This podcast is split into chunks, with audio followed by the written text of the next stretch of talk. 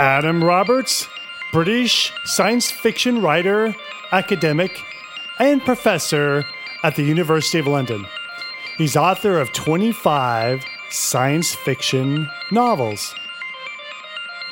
This is a continuing series that started at episode 180.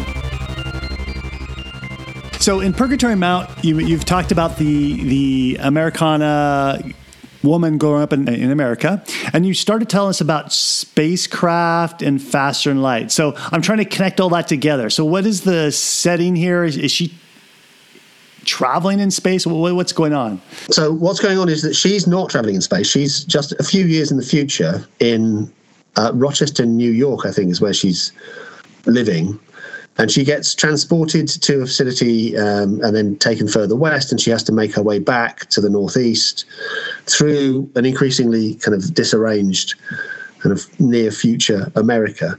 And that's a separate story. So the the the frame that the, the, it's in three parts part one part two part three. Part two which is the longest part is that story of her.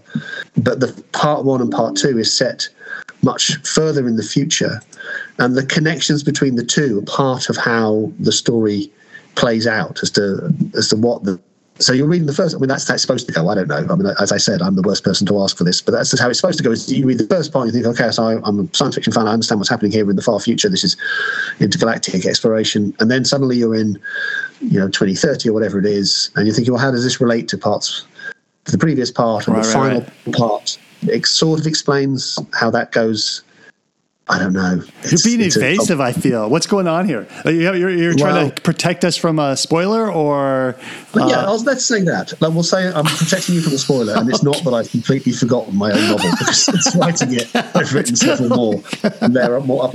I could go and dig out a copy of Purgatory Mount, and then I'd refresh my memory, and I could actually answer your questions. Perhaps that's a thing I should do. I am surprised I don't have a copy here. Actually, could you think I would? See what I be find. Bear with me for 20 seconds, Lancer. sure, go ahead.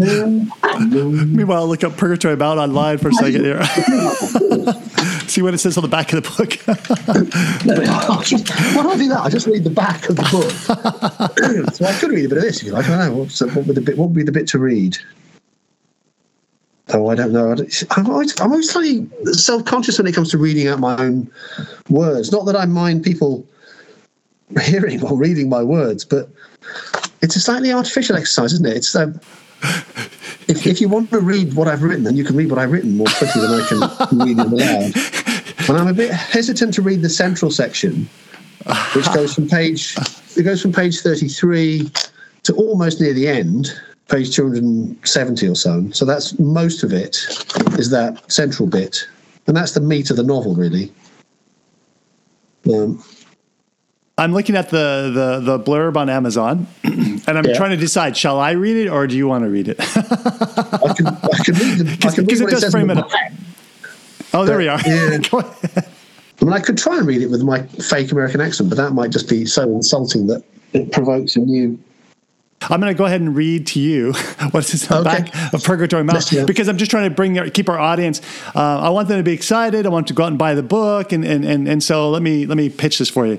You're a true artist, and and and you're you're kind of avoiding your your own self marketing. So uh, I'll help you out. I'm an artist, but I'm also English. It's very uncomfortable for me to have anything praiseworthy or, or nice said about me. I think I need to be more self deprecating. So I mean, so, is also, and I'm not. I mean, it, it's it's great to talk to you, Tom. I'm really enjoying having the chat.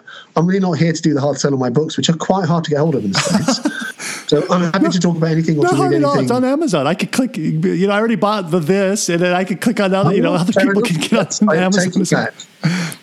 So this fellow named Adrian Tchaikovsky says Purgatory yeah. Mountain is mind blowing. Who's this Adrian Tchaikovsky? Do you know this fellow? Tchaikovsky. So Adrian Tchaikovsky is a, despite his Russian name, he's a man of, I think, Russian heritage, but he's a British science fiction author, and he's famous for kind of hard science fiction, space opera, really impressive, actually, imaginative.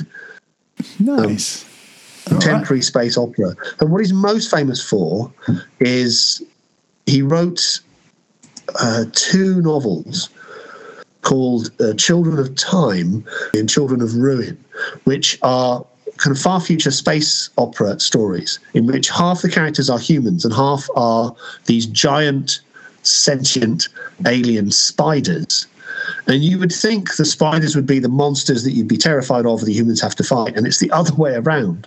The spiders are really delightful and wonderful, and you kind of fall in love with them. And one of the things that's distinctive about Adrian, he's a really good writer of science fiction. He's a really, I mean, he's, he's kind of probably the main the most kind of prominent, most interesting contemporary writer of hard science fiction space opera working out of Britain today but he's fascinated by insects and spiders. He really loves spiders in real life, and he puts all that into his into his fiction. Ah. he's a much more. I mean, in in in UK terms, he's a much more successful writer than I am. He won the Arthur C. Clarke Award, for instance. So you mentioned I've been shortlisted for the Arthur C. Clarke Award, which is a great honour, and I'm very delighted. I'd never won it, whereas Children of Time won the Clarke for for Adrian. Deservedly, it's a brilliant, brilliant novel. So yeah, no, I was really chuffed that he liked Purgatory Mount. That's a really that's a really positive blurb. So nice. Yeah, yeah. And, and, and, you did a good job of deflecting my marketing of your work to somebody else. So yeah, no, you are maintaining that. You are going to maintain that. No, you're very cool. Uh, if you've got limited funds, you should definitely buy Adrian's books before you waste any money on them. As you said earlier, there's, there's no shortage of my books. You can get around them eventually. But All right, Adrian's read, really a really good writer. I'm going to read this, and you have to just listen to me read about the back of your book.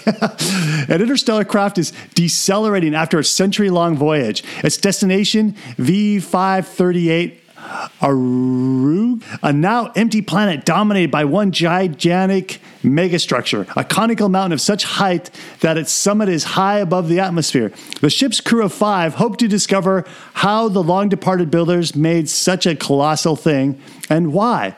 A space elevator? A temple? A work of art?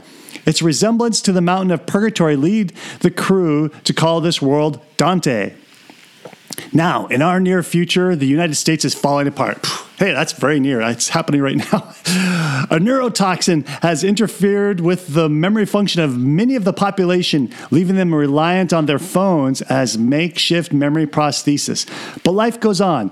For Adeline Baroga, a regular kid juggling school and her friends and her beehives in the back garden, things are about to get very dangerous, chased across the Northeast by competing groups, each willing to do whatever it takes to get inside Adeline's private network and recover the secret inside. Purgatory Mount, Adam Roberts' first SF novel for three years, combines rise space opera and a fast paced thriller in equal measure. It is a novel about memory and atonement about exploration and passion, and like all of Robert's novels, it is not quite like anything else.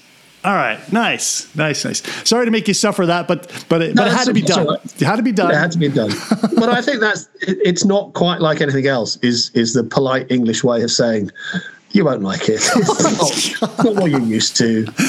It's a, it's acquired taste. I think that's. Uh, but you know that's the that's the that's the, what we were saying earlier. That's the two nations divided by a common tongue. If you say something to an English person, he goes, "Well, that's interesting."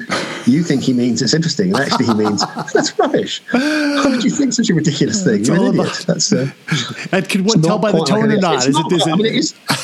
it is true. It's not quite like anything else. That's. It doesn't seem to be any point in me just writing stuff like other people. If you like, you know, if you like other people, read their stuff.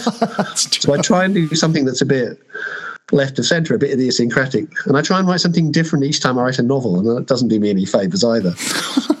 My agent insists I should write a big sequence. I should do a sort of, you know, Game of Thrones or yes. If, if, so, people who love Volume One want to buy Volumes Two, Three, Four, and Five. When in fact, what I do is every time I write a novel, it's different from the one before, and that I think puts people off. I don't know. You know, it's actually hard to write a sequel. I, am writing my first sequel uh, in progress right now, and it's like a different thing because I, I have to ask myself I already introduced some of this stuff about my character, same character, uh, in the first novel. Now, what do I do in the second novel? Do I take for granted? Like, what do you know? It's there's a balancing act that I yeah. never had to deal with before because I felt like I'm going to be, I'm trying to avoid being too repetitious, but yet the new readers need some introduction and background as well. So, and how do you get that right? And then you get people writing sequels, particularly if they're like volume seven or eight, and they have to start with a 30 page précis of everything that's happened before. so the people who've read the novels can skip that, but everyone else is kind of picking their way through this kind of Wikipedia summary of plot. You're thinking, no, I don't know. But also, I just get bored very easily. I mean, I have a very low boredom threshold, so I'm not sure I'd want. I I admire you for kind of plugging on because I think you're right. It's what readers want. Once they find a book they really like, they want to keep reading in that world, in that universe. Of course, they do. It's it's natural. Yeah, yeah, and that, but that's that's all about business at that point. I mean, yeah. So so I think as an author, you're presented with a new constraint that you're not used to, and now the question is, can you still find that creative craft art part to imbue in that novel so that you still stay excited so you can so that you'll write the bloody thing.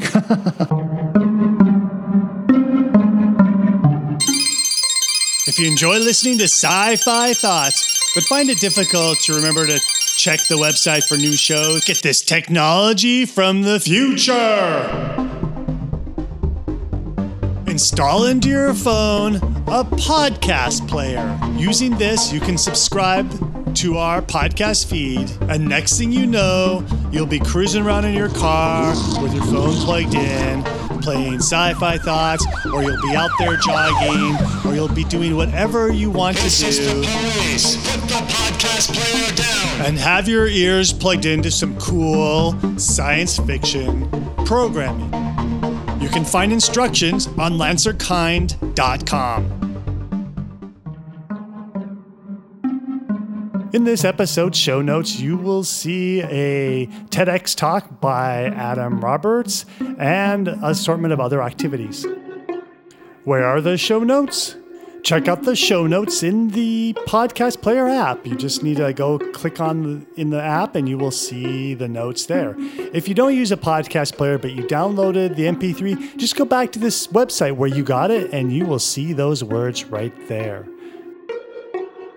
Next episode, more Adam Roberts. We've talked about this from a I'm going to call it information architecture standpoint. To describe, you know, Kant and and and uh, Hegel. Sorry, I, I, I forgot the fellows. Uh, Hegel. Yes. Hegel. Thank you. Yeah, you talked about that was the director's cut version of how this happened. Can you frame up the? And if you don't, I'll end up reading the back of the book again on Amazon. I'll just warn you right now. But can you frame up the story a, a little bit before we go into the reading? Yeah. So, and I, I was I was sort of. Uh, touched on the fact that part of the reason I wrote this novel, the This, is because I, I, stayed off Twitter for a long time. And then eventually I was persuaded to go on Twitter to publicize my novels and everything. Well, it's a great, great platform, Adam. You have to be on Twitter. So I grudgingly went on Twitter. And then it's kind of like the internet in crack cocaine form, isn't it, Twitter? And suddenly I found myself obsessively on Twitter all the time and checking my tweets and tweeting all this, this flicking through. And something really strange is going on there. And I have friends who are almost as extremely online Twitter users as I was who have completely gone stepped away from that. They've said, no, this is not healthy. There's something pathological here. It's addictive. It's bad for you. You end up with this distorted view of the world. It, you know, it's it's a platform that is very hospitable to resentment and anger and, and, and picking on people and bullying and name calling and all these kind of terrible things. And I agree, I can see all that. I haven't yet found it within me to step away from that.